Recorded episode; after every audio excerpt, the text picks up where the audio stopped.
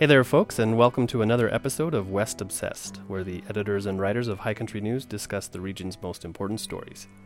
I'm Brian Calvert, the managing editor of High Country News, and I'm here today with our senior editor, Jonathan Thompson. Hi, Jonathan. Hey, Brian. And our online editor, Tay Wiles. Hey there. Today we're going to talk about a very interesting story, which is a movement of so called constitutional sheriffs, or what we sometimes refer to as sagebrush sheriffs. These are law enforcement officials who believe that the federal government has no jurisdiction in their counties and that sheriffs are the highest law in the land. Uh, that's according to their own interpretation of the Constitution. Uh, we call them sagebrush sheriffs because they are critical, almost invisible, because they are a critical, almost invisible part of a broader movement, sometimes called the Sagebrush Rebellion. Uh, that's a movement that wants to take control of public lands across the West. Uh, this idea was at the root of the occupation of the Malheur National Wildlife Refuge in Oregon, uh, and it's got supporters across the region, uh, generally in counties that have suffered economic decline in one way or another. So, before we really get into this, I want to play some tape. Um, this is from an interview on YouTube where a man named Richard Mack, who is the founder of the Constitutional Sheriffs and Peace Officers Association, explains his point of view. Uh, he reports directly to we, the people. And so he is sovereign in that regard because he reports directly to the other sovereigns. And that's why the sheriff is the ultimate authority. He's not a bureaucrat from Washington, D.C. Uh, the President of the United States cannot tell your sheriff what to do. And so certainly none of the other auxiliary departments underneath the President can tell the sheriff what to do, and that includes the IRS, the EPA, OSHA, FBI, DEA, any of those agencies cannot tell the sheriff what to do. But when they're in his sovereign jurisdiction, he can tell them what to do. The question is, will he? It's really alarming how many uh, peace officers, policemen, law enforcement officers, sheriffs, chiefs of police, who have actually taken an oath of office to uphold and defend, uh, protect and preserve the United States Constitution and then when you present them with that thought or idea that that's exactly what they should be doing, they claim that it isn't their job to uphold and defend the Constitution, that which they've already sworn an oath to do. And, and, so that's what really I find very disturbing. But it's, I think it's the evolution that has taken place in our country today. And also it's a, it's a result or a consequence or a branch of what's wrong with America. America is off track.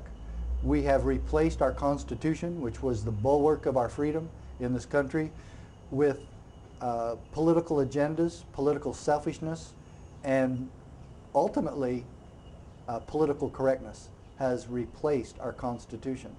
And so it is, is it any wonder that we're so far off track? And my message is law enforcement owns part of that problem and we need to correct it.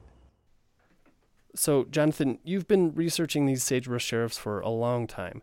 Who is Richard Mack, and what is he saying here? Well, Richard Mack is the, as you said, he's the founder of the Constitutional Sheriffs and Peace Officers Association. But before that, he was the sheriff, or one of them, who took on the federal government back in, uh, I believe it was 1994, over the Brady Bill, a gun control um, law.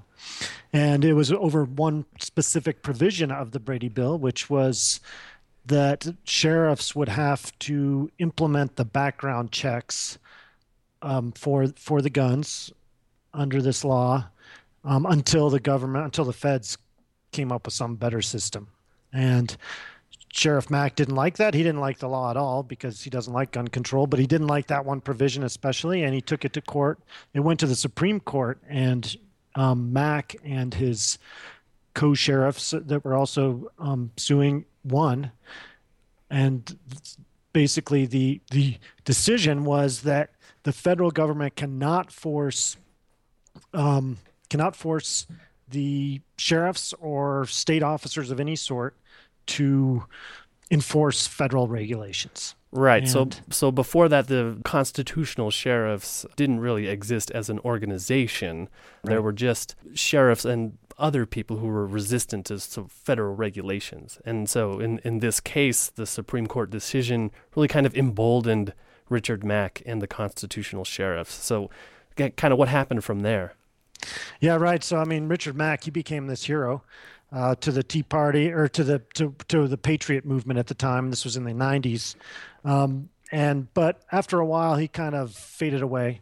But then Obama was elected, and when that happened, Richard Mack was very upset about Obama's election, and he wrote a book called um, "The County Sheriff: America's Last Hope." And basically, it laid out his philosophy, which is that sheriffs are the ultimate law enforcement authority. That basically, as he said in the clip, that that they because they are elected officials, that they have more power than anybody in their own county, including the president of the United States, um, and all federal uh, organizations, the right. IRS, etc. Right. He says it right there on the clip. He says, you know, we don't have to listen to the president or mm-hmm. any of his administration. Um, yeah, and it's, it's, a fascinating philosophy, and, and you know I should point out that there's all this talk uh, that we're saying about constitutional sheriffs. The the office of sheriff is not in the Constitution, and mm-hmm. in the U.S. Constitution, it's it's a state office. That's not really what he's talking about. It's more that he believes that it's the sheriff's duty and you know they're the they're the people who have to uphold the constitution and defend it against its enemies which um, in this case is the federal government in his mind.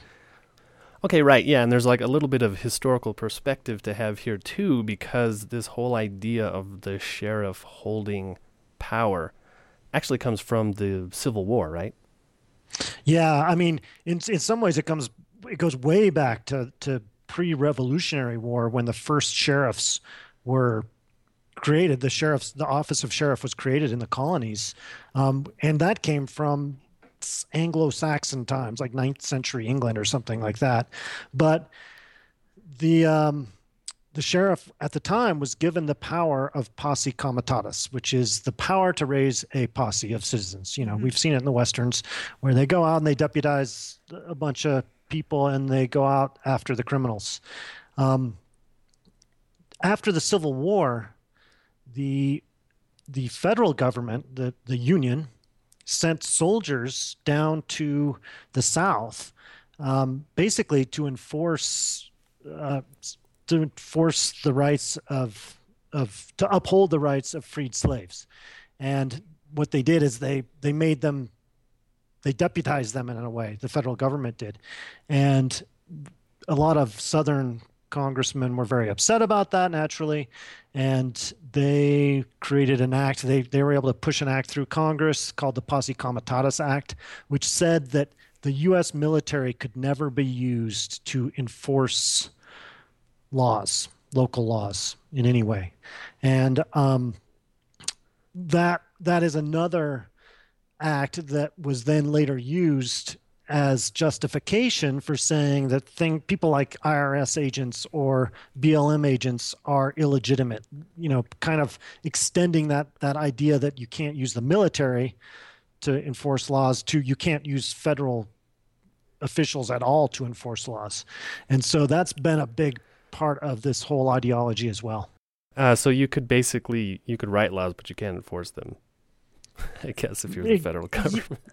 yeah, I mean that's what it comes down to. You can't enforce them unless I mean, yeah, that's that's basically what it, if if you follow this this philosophy through to its sort of logical end, you can't the federal government can make laws, but it can't enforce them and so the only way that they can actually hold is if the sheriffs essentially agree with the laws. Mm-hmm it was interesting hearing Jonathan talk about this because when I did reporting in Josephine County in, in Southern Oregon for a story in this package, there's a posse there. There's, I mean, but the the public safety budgets had been cut so much in recent years that uh, the sheriff actually still did depend on what he called a posse that, of people that he de- of citizens in the area that he would deputize to help with certain things.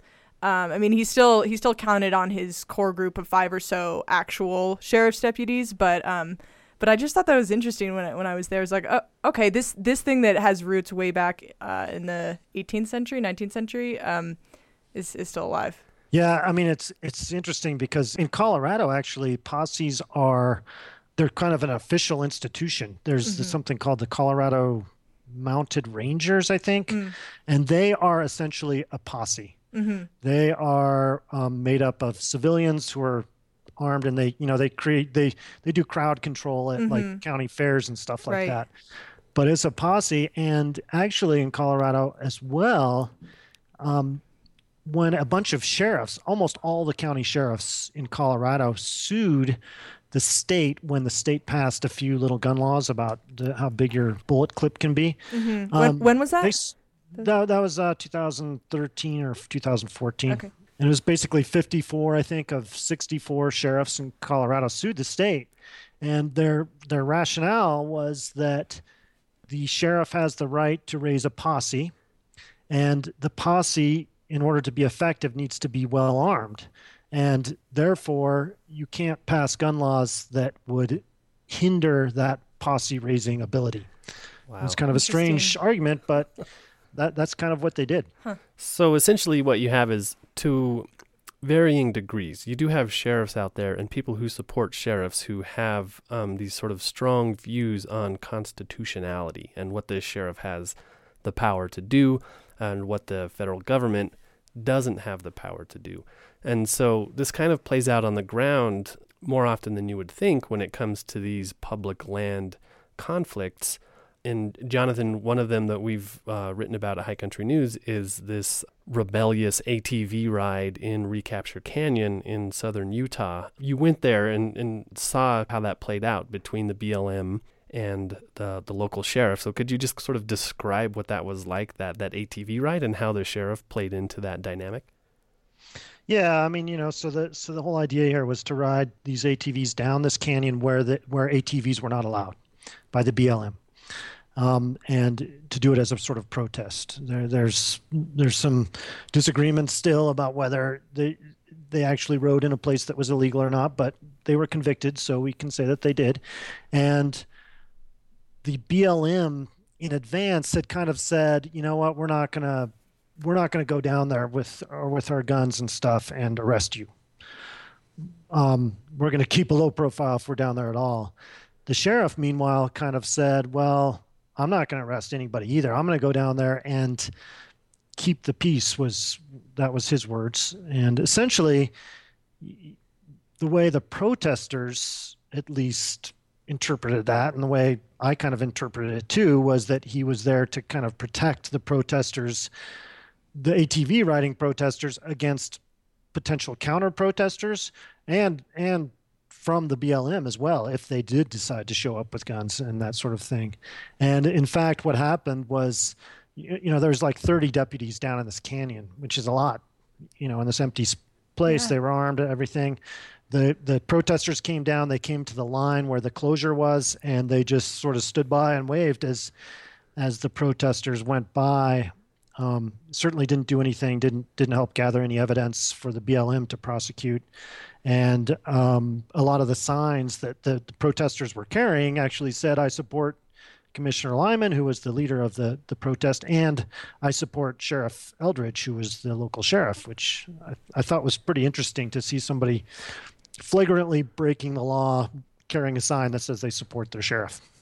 It's interesting how this relates to the Cliven Bundy standoff in 2014 because a lot of people had said that the reason why the BLM ended up doing what they did and impounding the cattle at a time that some people said may have not been the right time was because the sheriff had first said that he would support the BLM in the action and then pulled out it just seems to show that the, the role of the sheriff and what they do in these situations is pretty darn important. Do, do you did you ever get any sense of if that was exactly how it went down at the at the Bundy standoff or not? Yeah, I think that's my understanding. Uh, just the way you said it is that the sheriff originally was kind of working with the BLM, but then he became um, he, he, they had some kind of mis disagreement, I guess. Mm-hmm. And the sheriff kind of pulled out and said, forget it, you guys are on your own.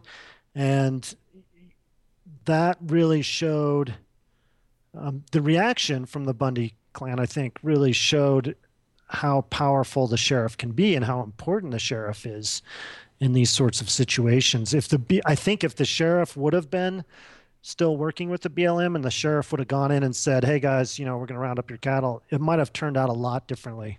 Well, let's carry that forward because that actually became a really interesting longer story because from the Bundy standoff in 2014, some of the emboldened Bundys and their supporters did show up in Utah at the Recapture Canyon ride. Um, and, you know, Jonathan has written this really lovely kind of scene where you see this sheriff on horseback with a, you know, what apparently wearing a bulletproof vest and a cowboy hat and he's just sitting there sort of astride his horse as these ATV riders like blow past and like kick up dust into this sort of um, protest ride which I, I, thought was really interesting. And then after that the the Bundys um, and their supporters again emboldened by this sort of impunity took over the wildlife refuge um, much to their probably regret at this point. But there was also a sheriff involved in that controversy who's on the other side of the debate and can, you know, I think stand in for something that's really interesting, which is the sort of grassroots organizational power that sheriffs have because they're mandated by their constituents. Tay, you followed this really closely. What who who was the sheriff there in Harney County, Oregon, where the um, standoff took place, and how did he play into that conflict? Yeah, the sheriff there is Sheriff Dave Ward, and he was instrumental in the negotiations. But right before the the occupation, there was this march through Burns, Oregon, to support Hammonds, who are the ranchers who were sort of like the original impetus for the occupation, who were in a long-standing dispute with the BLM, and people didn't like how the sheriff had dealt with that situation, and that.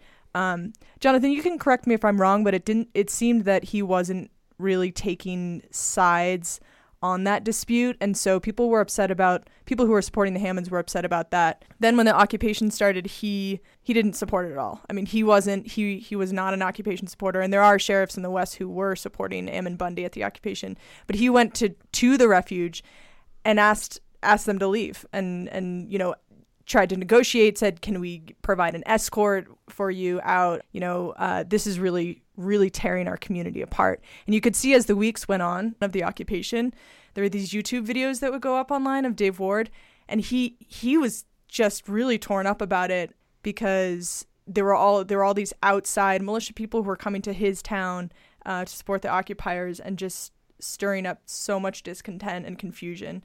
So so yeah, he I mean he didn't support it all, and so that's um, you know he's not part of the Constitutional Sheriffs and Peace Officers Association.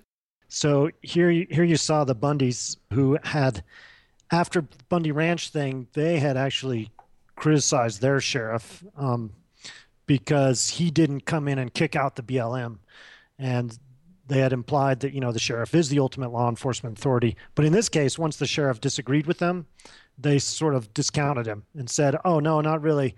They actually went to you know the, a neighboring county and tried to find Glenn Palmer, who was a CSPOA member, and try to get him on their right. side and, yeah. and, get his help. So that that was interesting. Um, but uh, but uh, an interesting follow up is that Richard Mack visited Harney County, I think a week ago, two weeks ago, and was campaigning for a guy who's going to run against Ward, a constitutional sheriff who's running against Ward there in Harney mm. County. Wow. Right. So these sheriffs get caught in the middle of their constituencies. So, you know, unlike maybe another politician, a, a, a, state lawmaker, or a county commissioner, you know, they're not really armed with posses. A sheriff is armed and has the ability to deputize a posse. And so there's a different power at work. And there's another really interesting thing I think about the sheriffs, which is that once they get voted in, the people who are likely to run against them in subsequent elections are their deputies. So, in effect, it's kind of becomes for a deputy if you're trying to make a decision if you're going to run against your boss or not you better really be able to win otherwise you know your life might not be too fun after that i guess so there's this sort of um, momentum and power that a sheriff has and they can be in power for decades right yeah, yeah, I know that in in southern Utah there are some sheriffs that have been in power for I think decades, um, who are constitutional sheriffs.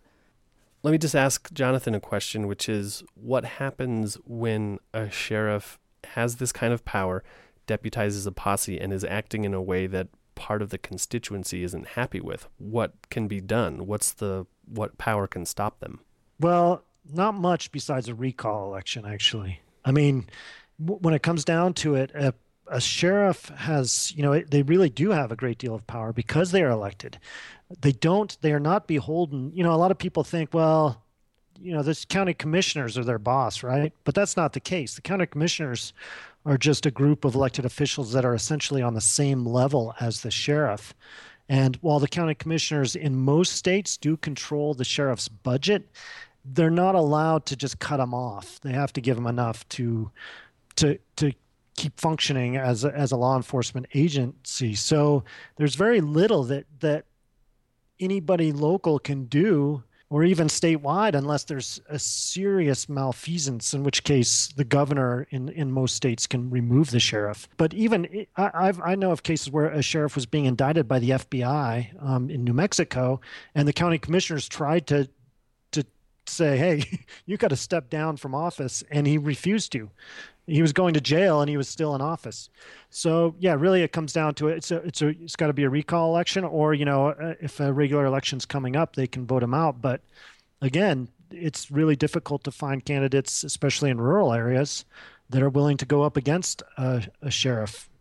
Yeah, so that I mean, it's really an interesting thing where you you have an individual with a lot of political power and also a kind of armed military power in, in a way.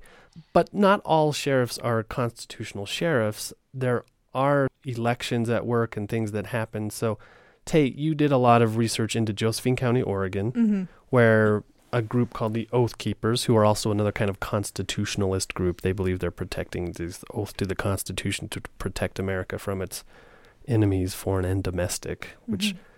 Adds up to the federal government often. Mm-hmm you did some research into the Oath Keepers and the way they were protecting miners in Josephine County, Oregon. Um, how did the dynamic with the sheriff change over time there? Yeah, that I mean that's an interesting case. Um, so my, my story was about this dispute and this standoff in April 2015. But at that time, there was a fairly new sheriff in power. But before the standoff, there was a sheriff named Gil Gilbertson, um, and he is a constitutional sheriff, part of the CSPOA. He's also an oath keeper, and now he's also uh, one of the founding members of something called the Pacific Patriots Network, um, which sort of bridges constitutionalist militia groups. Um, around the Pacific Northwest. So he had a pretty antagonistic relationship with the Bureau of Land Management and the Forest Service. The Bureau of Land Management more so after um, he left office, but um, but definitely with the Forest Service, he would always come down on the sides side of miners in the area, um, and a lot of a lot of issues over roads, keeping roads open. You know, he had threatened to breach gates, Forest Service gates that were keeping people out of areas they wanted to be in so after him came into power was Dave Daniel, who was the sheriff during this standoff at Sugar Pine Mine last spring. Um, and it's super interesting because he he like he didn't take a stance, and the the miners and the supporters of the miners, the Oath Keepers, um, thought that he was uh, a weak sheriff, that he wasn't taking a stance, he wasn't supporting them. But I think that a lot of people in Josephine County were really thankful that he didn't support them or create a situation like what happened in Burns. He, he basically acted as a mediator. Like he was in he was in touch with the county commissioners, the BLM, the miners, um, the oath keepers, and he still has relationships with like the head of the oath, oath keepers there. They talk regularly, and he is always. It seems like he's constantly trying to like sort of talk people down. So I don't know. I I I wonder if there are other sheriffs in the West who who sort of take that that measured tone. I did want to point that out and emphasize that, of course, as you said, not all sheriffs are constitutional sheriffs, and there are a lot of sheriffs in rural places that are working extremely closely with the BLM and the Forest Service, no matter what their political views, and uh, you know are reasonable and, and have a have a really tough job, I think, especially these counties with lots of public land, because they gotta they gotta deal with all that, all, any kind of crime that's going on there. So Um, I think, yeah, I just wanted to point that out. Yeah, and I mean their jo- their job is their job is even harder now that there are people coming from other states and across the country that they just they have no idea who these people are or what their intentions are, and the sheriff is the person who's supposed to keep people safe. So, yeah, it's a tough job. Yeah, I think it's really interesting also to note that it, it is really it's it's individual sheriffs, and um, you know, I was recently on the phone with um, a sheriff who originally supported the ideas maybe behind the Oath Keepers or some of these other anti-federal groups, but converted after he did some training with the FBI and like learned what the FBI does and their role that they play, and you know, these are sheriffs that have to manage this public land. Uh, there might be like big, huge marijuana grow operations Mhm. on these public lands, and they can't handle that by themselves. Mhm. Um, and so they're yeah, they do get torn up between their um, constituents. Um, but that also really points to how important local elections are and that particular office. So if you live in the rural west, that's one of the most important things you can vote on is who your sheriff is and knowing what they believe in and, and what they stand for can really help you make, make that decision because then like we said they do have a lot of power once they're elected into that position We should follow up with that sheriff. I mean, that sounds really interesting. The guy who converted. It's Lo- John Lopey, the guy. I mean, he was hardcore back in 2011, um, and but he started to see what Richard Mack was doing.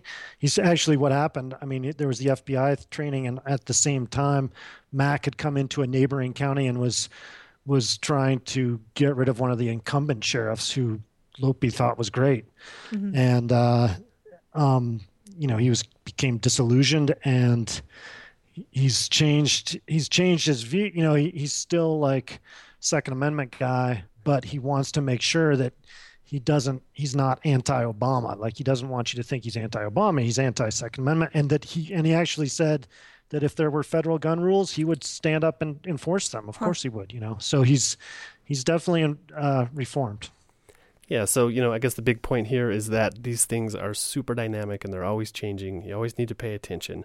But if you don't like who your sheriff is, you can always vote them out. So that's it for our show today. Uh, you can read more about sagebrush sheriffs and the ongoing sagebrush rebellion at hcn.org. I want to give a special thanks to KVNF here in Paonia, Colorado for helping us out. I've been speaking with our senior editor, Jonathan Thompson. Thank you, Jonathan thank you and our online editor, Tay Wiles. Thanks, Tay. Thanks, Brian. Uh, and thank you all for listening. Uh, for West Obsessed, I'm Brian Calvert.